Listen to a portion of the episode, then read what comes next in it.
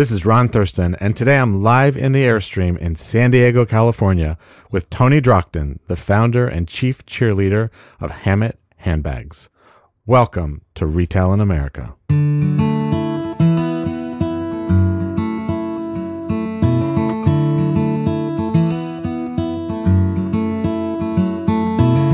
This podcast is part of the Retail in America tour, my year long journey to discover incredible retail heroes all across the country, celebrating our retail culture, community, and careers. Go to retailpride.com or on Instagram at retailpride to see it all, including past podcast episodes, playlists, and future cities on the tour. For anyone that knows Tony Drockton or has seen him speak, you know that this conversation is full of big ideas and even bigger energy. But before we get started, I want to thank the three important title sponsors for the Retail in America tour and this podcast. Spotify advertising. Spotify has grown to over 420 million monthly unique registered users around the globe, over half of which are supported on the ad platform. Spotify advertising will help you reach and target your audience across devices, locations, and formats. YOOBIC over 300 companies in 80 countries trust YOOBIC to drive their retail performance at scale and get real time visibility into multi location business execution, digitized task management, and consistent digital mobile learning for their teams. And KWI. KWI is the industry's only true turnkey omni channel platform for specialty retailers. With over 35 years of experience, let KWI help you execute flawlessly with the features that matter most, including endless aisle, clienteling, mobile checkout, inventory management, e commerce, and more.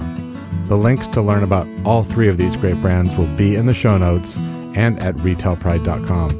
And with that, let's get started with the show. Tony Drockton, welcome to Retail in America. Thank you, Ron. Uh, so happy to have you here. So we're in San Diego. You generously drove down from Hermosa Beach. Two and a half hours. Oh my goodness. I needed a visa though. to have this conversation you know, in San Diego while we're here. So I very appreciate it. Oh, yes. Thanks for having me down. Thank Looking you. forward to today. Thank you. Me too. So I want to share just a few highlights about you, but I most importantly want to hear your story. So you are the self proclaimed chief cheerleader and founder of Hammitt, which is a genuine American luxury brand based in LA. You're a lifelong entrepreneur and beginning with an MBA from Bowling Green in your home state of Ohio, Tony established his pattern of success early through his startups in the construction and finance industries before moving into this crazy fashion business that we're going to talk about. Tony took the reins at Hammitt in 2008, overseeing its transformation from a best kept hometown secret to a digital and retail phenomenon. You are a philanthropist, speaker, mentor, and lifelong entrepreneur, but most importantly, you love experiencing the zest and wonder of life, which is very true from our friendship over the past year. I always like to start with retail in America and this idea of you know you have two, soon to be three of your own stores for Hammitt. You're in 800 wholesale locations. You have a really booming business. You're engaged in the retail industry as a speaker, as a founder. What's your point of view on retail in America today? I mean, I can't think of a better time to be jumping into the retail industry. If you look at the last 20 years, the transformation, the change. I mean, 20 years ago, uh, I think 20 years ago, Target had outsourced their online to Amazon. That's actually mm-hmm. true. Mm-hmm. And now look at everyone now has a website. Everyone can sell online. But at the same token, the success is the physical store. It always has been. It always will. It just took a while for the technology to get woven into that successful formula. Right. So, yeah my forecast over the next 20 years is the people that are the best within retail will continue to flourish and the retailers that are simply trying to do it cheaper or even faster, I think they'll dwindle away. Mm. And that's going to open up an opportunity for every entrepreneur out there to get into this industry. Wow.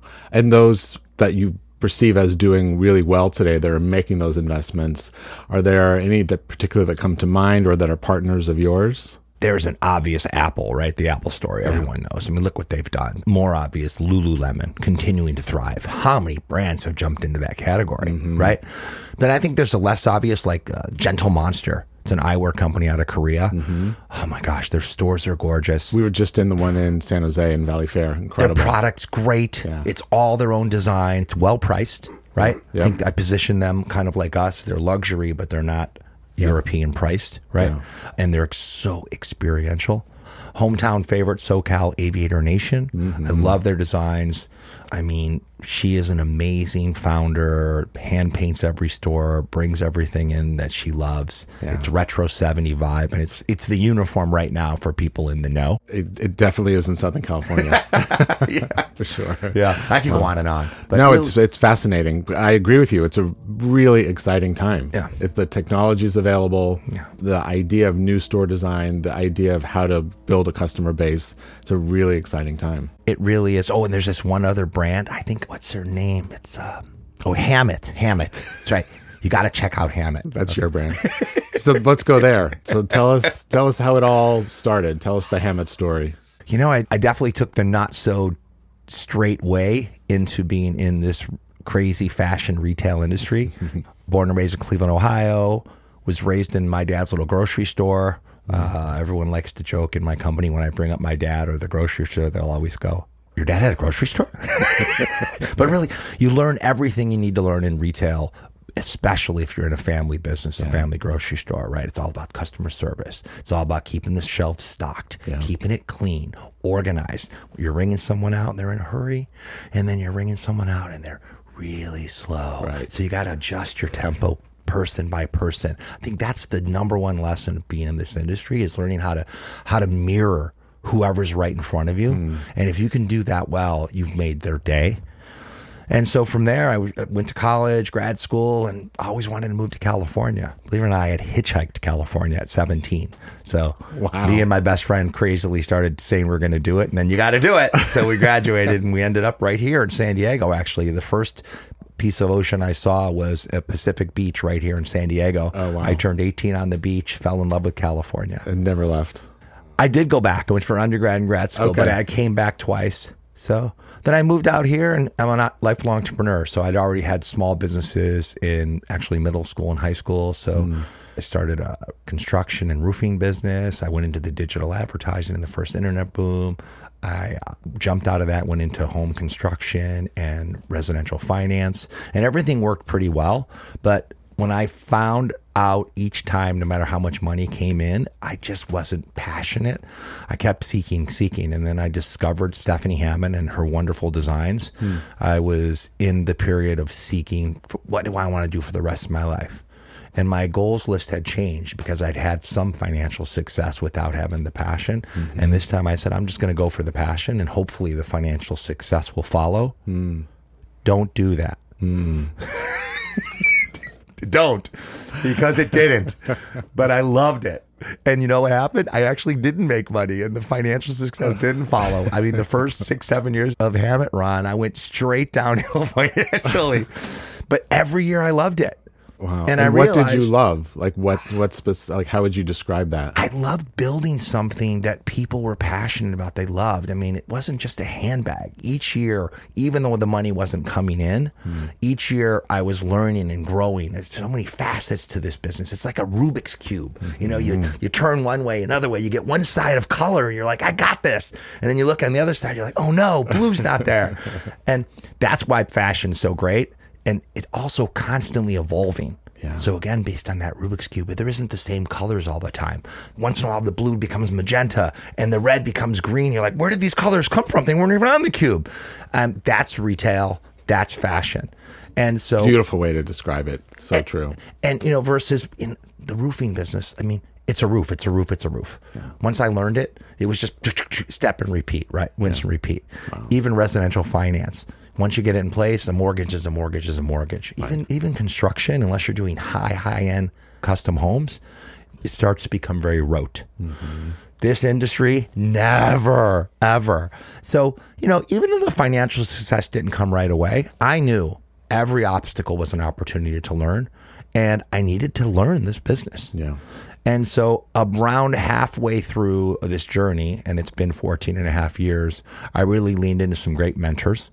And they'd already been helping me or tried to, Okay. but I probably wasn't listening.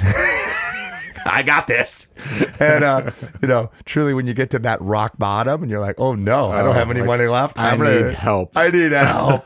and so, luckily, I have some amazing mentors around me. You know, there's a Jeffrey Schwartz, who's been our leather supplier and factory owner from the beginning, still makes Hammitt bags. Andrew Forbes, now our CEO of five years.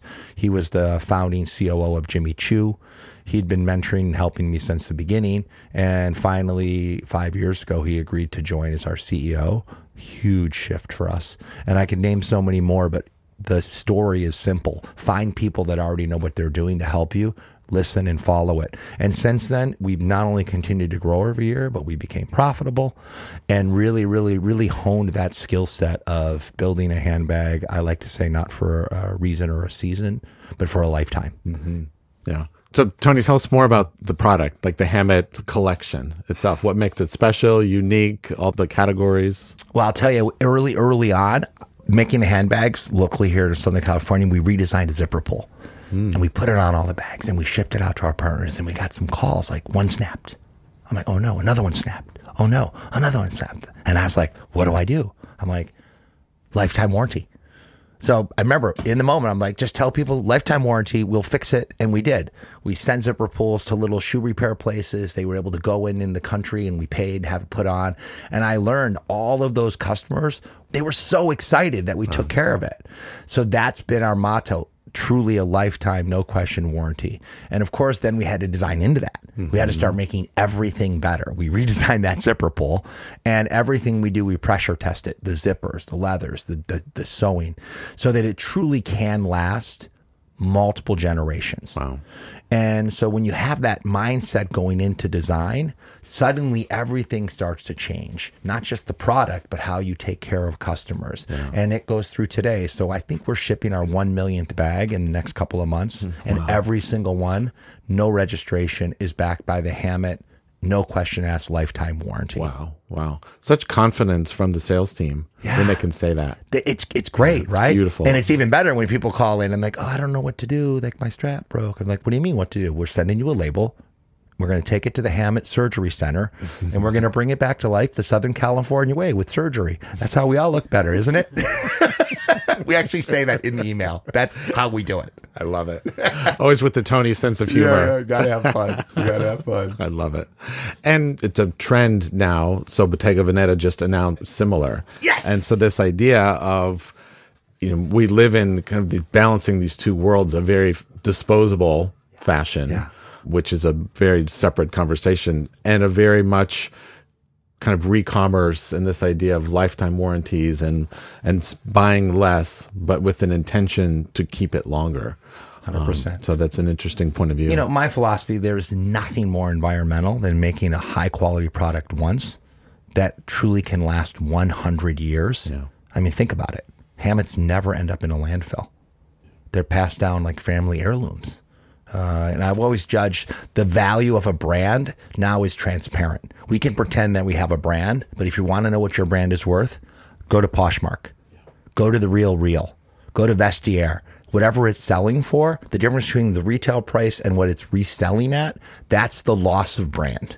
So we try to focus on the least loss and if not even a gain. Some of our original limited editions sell way more than the retail price. Wow. We have collectors out there with hundreds. So that feels really good. Wow, amazing. And you just had a big Hammitt land event, which I love. You know, you- the the pictures and you know, oh, the Candyland takes over Hammittland. It's like tell us about that and it sounds like it was the biggest one you've ever done. Well, you know, I had another philosophy that I hit early on. You know, Stephanie Hammond used to have these home parties when I met her when we started. They were these small parties in Manhattan Beach and Hermosa Beach. People would invite us into the home. We'd show the latest collection and they would buy them right there with wine and cheese. And I thought to myself, this is something. This is big. So we started doing them a little bigger. Then we moved into locations like art galleries and uh, restaurants. And I always had this dream that one day people would fly in from all over the country just to attend this event, which we have once a year. And it's not a sample sale. We like to call it the retired styles event. So we don't have sales. We don't ever put our core our best sellers, it's the same price everywhere all the time. But of course, you have fashion product that you design, maybe you made too many, Yeah. or maybe it just didn't resonate. That one we go ahead and retired styles once a year, but we add circus performers. Shirtless men, singers, electric violinists, makeup artists, open bar, gourmet food, and a lot of craziness. And every year we have a new theme. And this year it's Hammittland after the game Candyland, which if everyone's played. And of course, I had to be King Candy. you know, Shelly, the love of my life. She was Queen Frostine. my son, of course, was Lord Licorice. And my nephew Daniel came in and he was Mr. Mint. And so we all were in costumes. We showed up to start the party yesterday, uh, Saturday, November 5th. We thought we'd have 1,200 people, which is crazy. It's crazy. We had 3,000 people show up for the event. Nothing close before that. And we still were able to pull it off. Everyone had a great time. I literally cried when I saw the line. It felt right Yeah. and people had a blast. So, and they were able to pick up some Hammitt handbags, but most importantly, people tell me they come to meet other people that they've never met before and connect, and also to reconnect from people from last year or the year before. And when you layer on top 60 people that flew in from all over the country for the first time just to go to this event, they even had their own happy hour after our party. They had another room to go before. It was just great. So now I, I really feel like it's my, my obligation as a chief cheerleader to carry on this tradition of bringing people together to connect no matter where they are, whether it's at Candyland, whether it's in the airport when two people are wearing a Hammitt and they see each other, or whether it's when I stop into one of our partner doors and say hello. And they're like, Who are you? Like, I'm Tony. I own Hammitt. You own this brand? That's the funniest moment for It's me. great. So much fun. It's community. It's It- community. again, it's so much bigger than the handbag. It's not the handbag, it's what it represents. And isn't that all true of the retail business in general, right? We can get stuff anywhere, but we fall in love with certain associates on the floor because of the value they bring in the moment. Yeah. And imagine how many people, the 3,000 people, how many people they told about their experience at Hammittland, hashtag Hammittland, hope you know, many. On Saturday. I'm sure, you know, that, that just builds brand equity and momentum that carries far further than Saturday's event. Yes. It's, it lasts for years and it's, you know, your customer is telling their friends and their family and their, like, that's real community. Brands dream of having that level of, of promoter. I'm a nine and a 10 for this brand. I'm going to promote this brand. I love it so much. Yeah, you it's know, a it- dream. It, and it, you can't manufacture it. I like to say you can never create brand equity. You have to earn it, and you mm. earn it one customer at a time, one partner at a time. My retail partners in wholesale are way more important to me than any individual customer because they represent me every day. And they train their new employees and their long term ones that Hammitt is a true partner. And so when people walk into a little boutique in Missouri, in Indiana, and someone says, This is a partner of ours, we love that. That's the ultimate goal, isn't it? Incredible. And how does that role of you and chief cheerleader, how does that show up? You know, for people that don't know you, you know, I see you on social. I know some of the work that you're doing, but you are the, the real definition of the chief cheerleader for this. Thank you. Thank, you are. And it was given to me by uh, one of our, our team members at one point. I was like, I like that. You know what, Ron? There is so many stories out there. There's such the narratives can go all directions, right? History is made by the storyteller. So my story is to find the gold, find the silver lining, and in everything, even the one I just told you, the silver lining, it wasn't money going in or out. It was that every day I woke up excited. Yeah. So chief cheerleader to me just means always finding the gift of the moment, always being present for whomever's right in front of you, whether it's a customer, whether it's a team member, or whether it's you right now in this podcast. It comes from inside.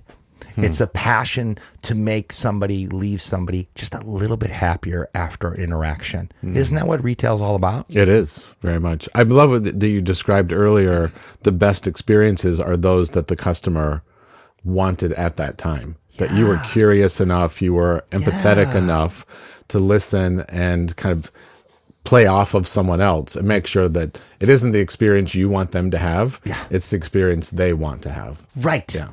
Last night we went to dinner and we had an Sarah, amazing server. Come on, right? She was awesome. awesome. And you know what happened after we walked out? I had to go use the restroom. I went in. She came and found me, ran up. She was like, "Thank you so much." She's like, "What a wonderful dinner." She's like, "You guys were just amazing." We did that. It's just one moment. She did it life. for us. She did it for us, and, And we, we- did it for her. we did it for it's her. a two way street, Right. You, know? you can't have a great retail experience with just one person trying, Right. right? And the food was fine, but we remember her. Yeah, I don't remember the food. Right. yeah, yeah. And I think that's, you know, we often sometimes in retail and product, you know, you're selling handbags, but the experience is so much bigger than the product. I really believe that. And back to that chief cheerleader, I mean, I think great product is table stakes now. If you mm-hmm. don't have it, no level of cheering will get you over the finish line. But if you have it and you're able to layer on top an enthusiastic team to present it and to make the customer feel great simply by walking them to the door on the way out, physically and spiritually. Right. Walking them to the door means they're thinking about you on the way out. Right. Right. So and that they will likely tell their friends. They will tell family. if so if they feel they were walked to the door, like when you take someone out of your home, they're going to want to come back to your home, Right. right?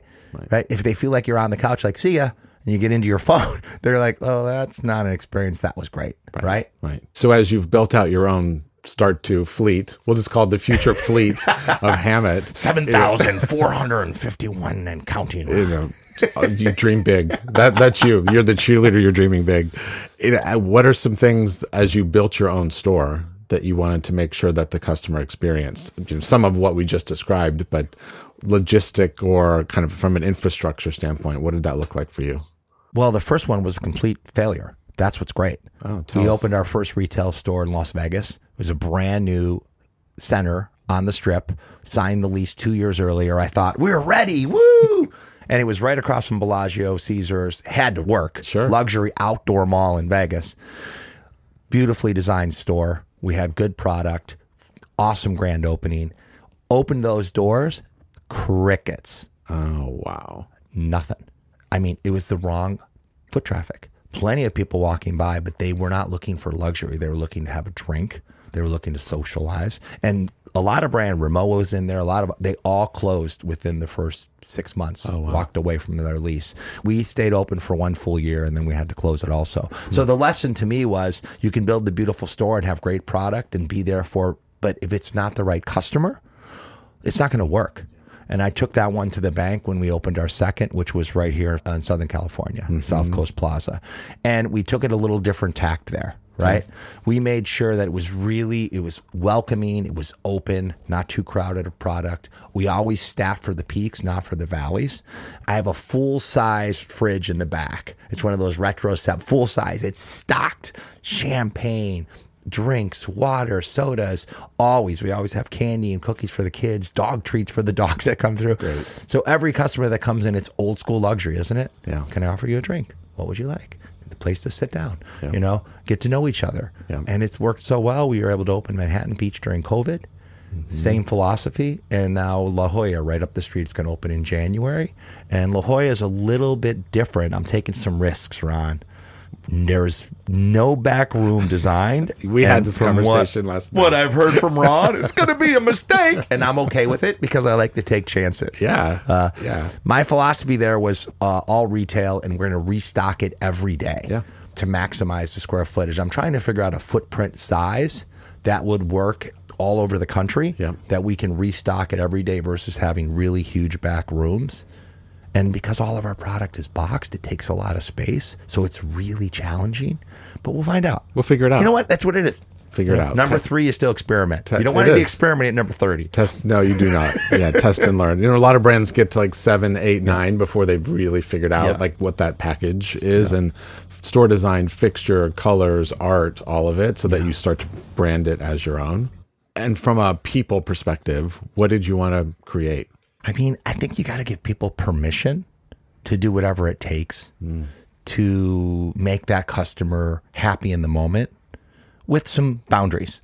So it's not just a free drink. It's also, like I said, making them happy, showing them opportunities to win the situation, even when they're upset, even when they're returning a product. So, for example, a return comes in. Sometimes you feel like you go to a store, they're like, uh, right?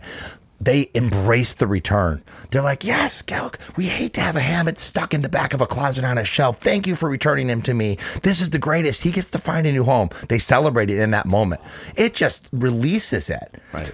Right. Because the customer's nervous Yeah, already. Yeah, You know, right. like and what- they're I make ready sure for they know like returns are awesome. And by the way, do you want to see something else? Right.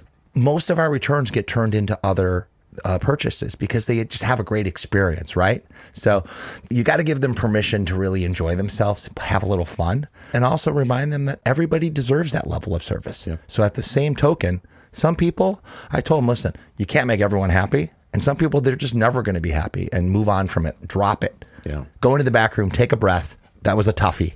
So retail's that way. Yep. And when you're out traveling the country, as I've seen you do, having trunk shows, and you're in Dillard's in the middle of America, and you're bringing that kind of Tony energy and that like Hammitt world to these stores, large department stores, what do you discover? First of all, I discover all of the things we need to, to do better. Mm. So the earliest days was just talking to the sales associates, and they're honest. Tony, that leather, no. Tony, it needs a cell phone pocket on the outside. Tony, the strap is way too short. Half my customers won't buy it. Tony, Tony. So you come I back with so many notes. So many good notes, you know. And and by the way, not everything we can do or not everything we want to, but it's great to hear them. And also, they love to be heard. And then the second thing is just talking them about retail, getting to know what's important to them. Being on the selling floor with the associates to me is the most valuable time. It's way more valuable than sitting down with Bill Dillard. Sorry, Bill. Jim Von Maur. Sorry, Jim. I love you guys. Great lunch. We talk. But as founders, right? The reason Jim and Bill are always on the road in their stores is the reason why Dillard's and Von Maur are killing it. Yeah. Because the associates feel heard. Yeah. Every day there's executives in their stores flying around the country visiting them. That's that's the magic, Amazing. isn't it? Yep. So when I launched Hammitt, I said I would be that way. I would spend as much time visiting our specialties and department store associates, and that's what I do. A lot of times I go in unannounced, and I don't even care if the owners. there. I just want to talk to the associates, Mm-hmm. not just in the handbag department, in the other departments, because there's a lot of crossover. Yep. You know, what's trending in jewelry, in watches, in home furnishings? Right. How will that apply to us? Yeah. So, and you know, when they see me there, like, it's funny. Like I, I did like a one month trip, and I was in the middle of nowhere. I visited all these small towns with Dillard. Just barely walking. Like, why are you here? I'm like, I own hand. You own hand. You know, it's just that fun moment. Yeah. They don't get that. Right. You know, they don't get they don't get the owners of the brands walking in unannounced. You know, and I like it that way because when you're announced, you don't get the real experience. Yeah. They know you're coming, Yep. right? And I'm sure you walk into some things you're not happy to see. I'm very happy to see them though. That's why. See them. I'm yeah. un, no unhappy to see the what's what it looks like, but I'm happy to see it because you have to realize that's just retail. It could have been beautiful five minutes before. It's not their fault, right? Right. We have to do a better job of giving them the tools to make sure the presentation really always is on brand, and that's training and that's time, and that's also getting them to care. Yeah. And how do you get them to care?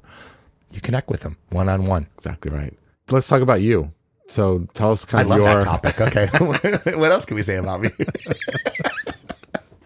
tell us your you know who who inspires you. It's eight thirty in the morning right now, by the way. So we are having a grand old time. You know how do you do that every day? Four more shots of espresso, please. That's how I do it every day. Yeah. You know what? My father was my inspiration. I mean, he owned a small grocery store in Parma, Ohio. And I, I mean, I remember walking, holding his hand, and before he owned one, he managed uh, what was equivalent to like a Vons out here, or a Piggly Wiggly in the South, or name the big grocery store that people shop at, Kroger.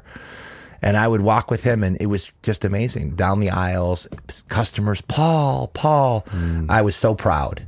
Mm. And that really inspired me to be my dad one day, to be mm.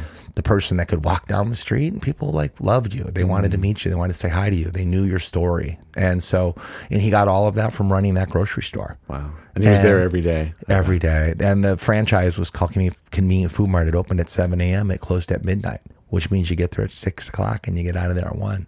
And him and my mom and my brothers, my sister and I, we all worked in it. So the hours were long, but that was our family. That was our nucleus. Some people sit around the table and have dinner. We sat around the grocery store mm. and ate fried chicken, which we made, or we had the rotisserie chicken in the back, or whatever was there. That was our family meal. Wow. Breaking bread when there wasn't customers in the store. But it's your own unique family experience. It doesn't It- have it was to be our a table. experience. Yeah. Yeah, no, it was our experience, and that was, and also, you know, when you're together that much, and there's constant flow of employees and customers, you really learn relationships, mm-hmm. right? All types of them, and how to handle them. Mm-hmm. So the gift to me was understanding how to balance that, mm-hmm. right? Wow.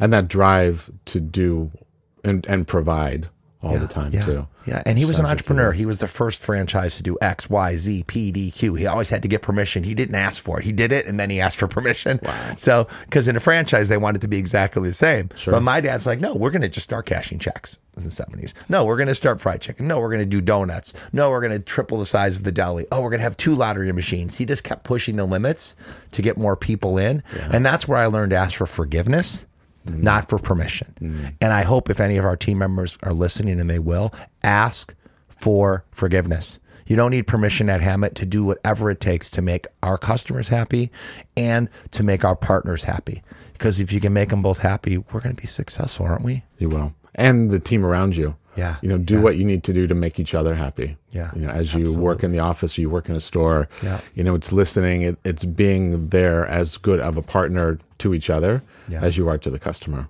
which I'm sure you do. I want to talk about technology and kind of how you're engaged in the industry. So you're also involved with the Accessories Council. Yes. You're on the board. Yes. Shout out, Karen. Karen and Lena. How does that play into your role in the industry? And then I want to talk about technology. You know, when I joined the council years ago, I had no idea how much effort they would put into supporting everyone, didn't matter who you were. And it really got me into the groove. I had someone to talk to that helped to mentor us. I also got to talk to other like minded people. And as I participated more and more and attended the ACE Awards and met more people, I realized that I'd like to even do more. I was uh, elected to the board of directors this year.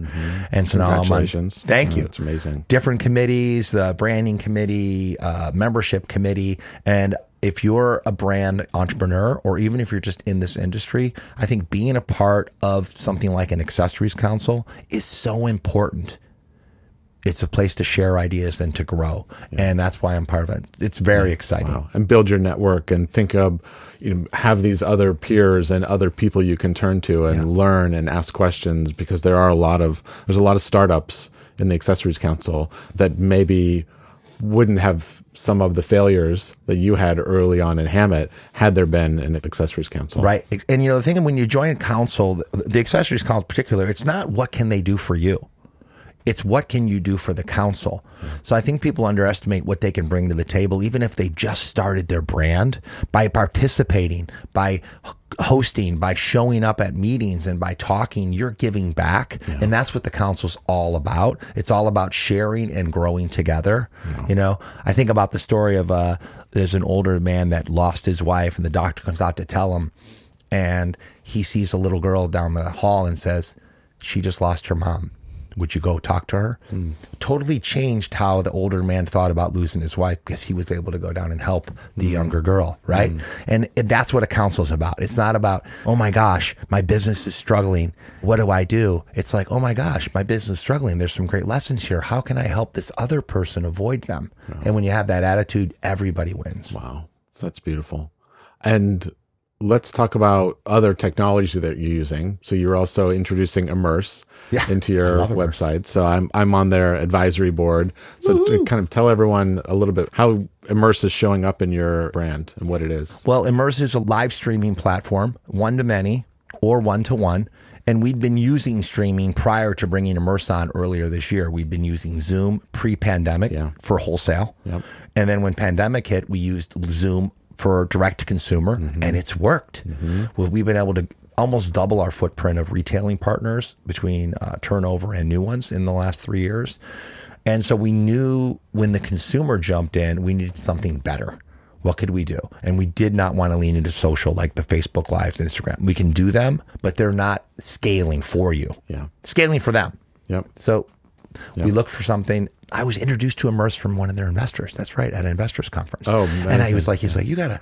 I'm like, great. I look, I'm like, this is great. It's simple.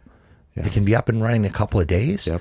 And I have the founders supporting me and my team every day. Yep. I go, let's just try it. I mean, it was that quick. I think it was two conversations. So Fallon, who's uh, our host of Hammitt Television, she's on Immerse, I believe, three, four times a week. great. Okay. And then we're going to go one to one uh, by the time this airs uh, in the first quarter with them. Great. Uh, so really excited. I think live streaming has to be consistent, it has to be curated, and has to bring something more than here. Please buy this. So if you watch our recorded immerse streams on our website, you'll see we kind of have a lot of fun. I love it. People come back over and over again for the entertainment and for the new product. Yeah, and you can host you through Immerse. You can host those videos and save them 100% on your site, which Yeah. is great. And you get all the analytics, you know, who looked at it, who did. You actually know based on, you know, who looked at it if they purchased. So it's really way better than just putting it out on a social channel and not having control of your data. Yep. Yeah, and the one to one can come as you build out your retail fleet. You know, having that ability in store of say, can we go to video? We'd love to see this bag. What's Yep. the size? How does it look on your on your arm? There's so many. You know, it's just a layer in our ecosystem of customer experiences. Some of which are very human, very emotional, very in person. Some are more anonymous on a website, and some are customers don't have the ability to be in a store, but want a human engagement. That's where brands like Immerse really win. Yeah. I think the biggest opportunity over the next couple of years is to bring that website customer into the store, whether it's physically or whether it is through a technology. So, uh, my customer concierge team, which is what we call them, they're not service, they take care of the customer wherever they are. So, I told you we staff for the peaks, not the valleys. Do you know what they do during the valleys? They are on, whether it be Immerse or whether it be one of the other chat technologies, talking with live customers on the site mm-hmm. and answering questions and getting people to either call into the store to complete the transaction or working with our technology so that they can complete it through a link. Mm-hmm. So my team's always busy. So if there's people on a wait list for a product on our site, when it hits, instead of just a generic email only, they actually reach out to them one on one and say, Hey, Ron, you know what? The Tony just came in. You ready? And they're like, "Oh my gosh, thank you!" And they come able to, so so they're busy and they love it, and the customers love it too. They feel heard. Yeah, yeah. And that's luxury in perception. You know, I think lu- luxury, it's clienteling. You know, we, I think for many years thought about price point dictate service. You know, the higher the price, the better the service. And I think that we today, as we sit here, have to let all of that go Yeah. and said, a $200 item, a $20 item deserves an experience because for that person today, that's what they can experience, afford, whatever that looks like for them, that's important. And they deserve a level of, of service and an experience as anyone else. And that's what sometimes video selling does, but in store particularly, it should have access to incredible service. no- Incredible. Whether you make a purchase or not. I isn't think about it. Isn't it almost upsetting when you're in a big brand and you're in the store and they don't have access to the inventory at another store? Yes. You're like, really? I mean, come on. At all this point, All of you know, it. There's they no got- reason. The customer no reason. expects you to be better. No reason. No reason. We have all of that. We're lucky. Our tech stack was built on, you know, SaaS from the beginning. Everything talks to each other. You have visibility from the selling floor all the way through to inventory buckets, whether it's on our site, at other stores. So all of our associates are able to communicate.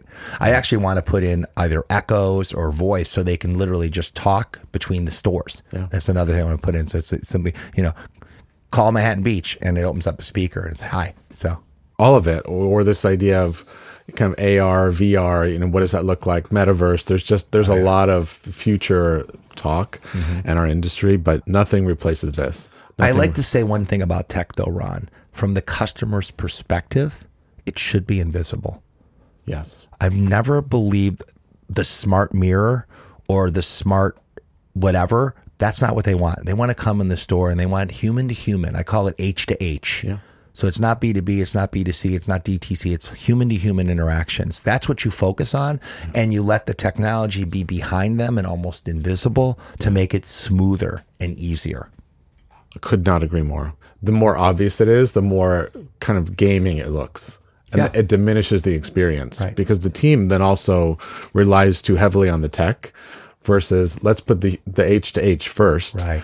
And then things like inventory management, things like order delivery, things like purchase history all become effortless and seamless of like I know about you, I understand you, and therefore I can deliver an experience that's right for you because I have some information. 100%. Like that and that's invisible. Yeah. That's great service. Yeah. Right there. Yep. Tony, this has been such a fun conversation on a Monday morning with you. I'm really honored to, you know, call you a friend, watch you and how you build your brand, be engaged in several different community events and speaking opportunities that you and I get to do together over the course of this year, NRF coming up. And there's a, a lot of things that you and I will keep doing together because I really admire you. I admire how you lead and how you think about people and the customer and, and what you're building. I, I really cherish our friendship. Oh, thank you, Ron. Same here. I'm really, this is an amazing tour you're on. I remember you telling me this was going to happen, and it got delayed a little bit, which I think was perfect. You know, that's the thing. It happened exactly when it was supposed to, Yeah, right? it did. You are bringing joy to every person you sit down with in the podcast or you see on the selling floor, and uh, that's got to feel good. Thank you. So, congratulations. Thank you, Tony, for being on the show today, and to everyone for listening. This was a lot of fun. Thank you to my producer, Roy Peretz, and to Dean Albach, the audio engineer for the Retail in America show. Subscribe at retailpride.com or follow me on Instagram at retailpride to see all the details about the Retail in America tour. And with that, keep your retail pride strong, and I will see you on the road.